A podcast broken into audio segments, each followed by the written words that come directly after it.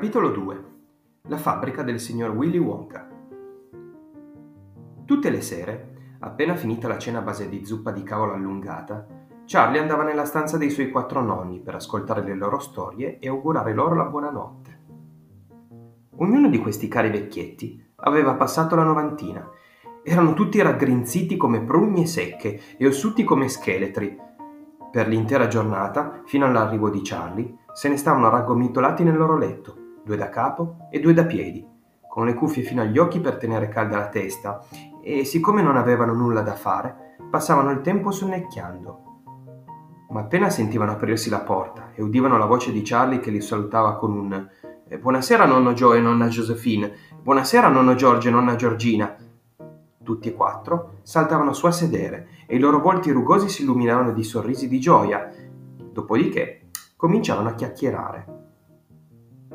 Volevano molto bene al ragazzo, era l'unica cosa allegra della loro vita e per tutto il giorno non vedevano l'ora che lui venisse a visitarli.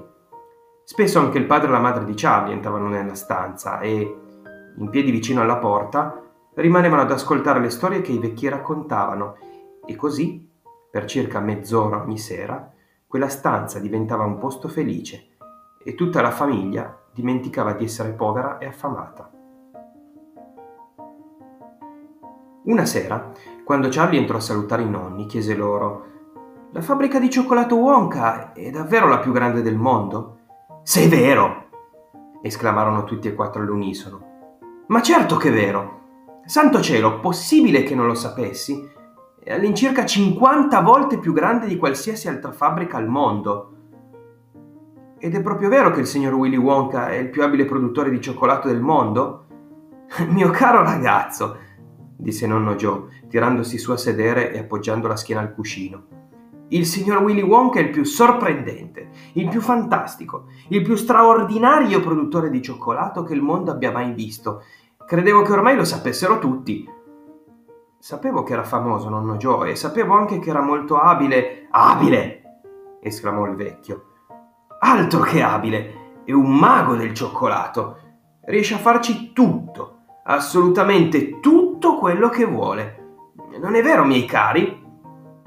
Gli altri tre vecchietti assentirono, muovendo solennemente il capo, e dissero in coro Assolutamente vero. Più vero di così non si può.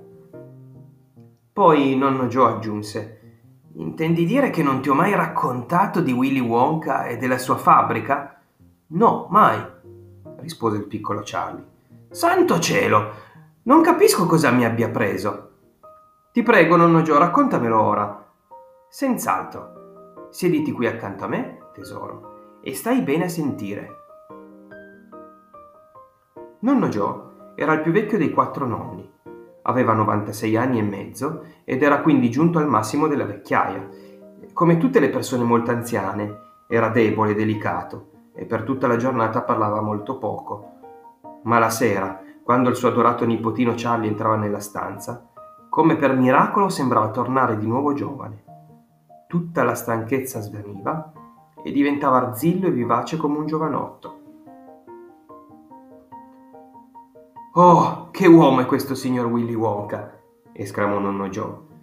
Sapevi, per esempio, che ha personalmente inventato più di 200 nuovi tipi di tavolette di cioccolato, ognuna con un ripieno diverso e ognuna molto più dolce, più cremosa e più deliziosa di qualsiasi altra tavoletta di cioccolato mai prodotta da tutte le altre fabbriche del mondo?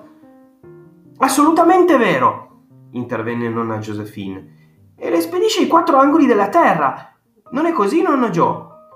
Proprio così, cara, proprio così le manda pure a tutti i re e i presidenti del mondo e non produce soltanto tavolette di cioccolato. Oh no, per Bacco, neanche per sogno. Quell'uomo ha anche altri fantastici assi nella manica. Lo sapevi che ha inventato un sistema per fare un gelato al gusto di cioccolato, che rimane freddo per ore e ore senza bisogno di metterlo in frigorifero? Si può anche lasciarlo al sole tutta una mattina quando fa caldo e non si squaglia mica. Ma è impossibile! Disse il piccolo Charlie spalancando gli occhi. Certo che è impossibile, esclamò nonno Joe. Anzi, è assolutamente assurdo. Eppure il signor Willy Wonka ci è riuscito. Proprio così, assentirono gli altri, muovendo la testa tutti insieme. il signor Willy Wonka ci è riuscito. E non basta, riprese nonno Joe, scandendo bene le parole in modo che Charlie non ne perdesse neanche una. Willy Wonka sa fare le toffolette al gusto di violetta, succulente caramelle che cambiano colore ogni 10 secondi mentre le mangi, bonbon leggeri come piume che si sciolgono deliziosamente non appena li metti in bocca. Sa fare gomma da masticare che non perde mai sapore e palloncini di zucchero che si possono gonfiare fino a raggiungere dimensioni mostruose, prima di farli scoppiare con uno spillo e mangiarteli in un boccone. Inoltre, attraverso uno dei suoi procedimenti più segreti, riesce a creare dei bellissimi ovetti azzurri punteggiati di nero, che quando li metti in bocca diventano sempre più piccoli, finché non rimane altro che un minuscolo uccellino di zucchero rosa appollaiato sulla punta della lingua. Nonno Joe fece una pausa per leccarsi le labbra. Mi viene l'acquolina in bocca solo a pensarci. Anche a me, disse il piccolo Charlie, ma per favore vai avanti.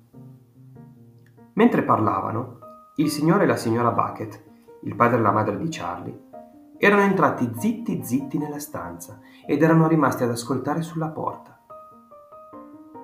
Racconta un po' Charlie di quel principe indiano mezzo matto, disse nonna Josephine. Scommetto che è una storia che gli piacerà.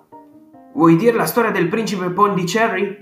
chiese nonno Joe, cominciando a ridacchiare. Era matto del tutto, altro che mezzo, intervenne nonno George. Però era ricchissimo, aggiunse nonna Giorgina. Che cosa ha fatto? chiese Charlie, impaziente di ascoltare la storia. Adesso te lo racconto, disse nonno Joe. Sta a sentire.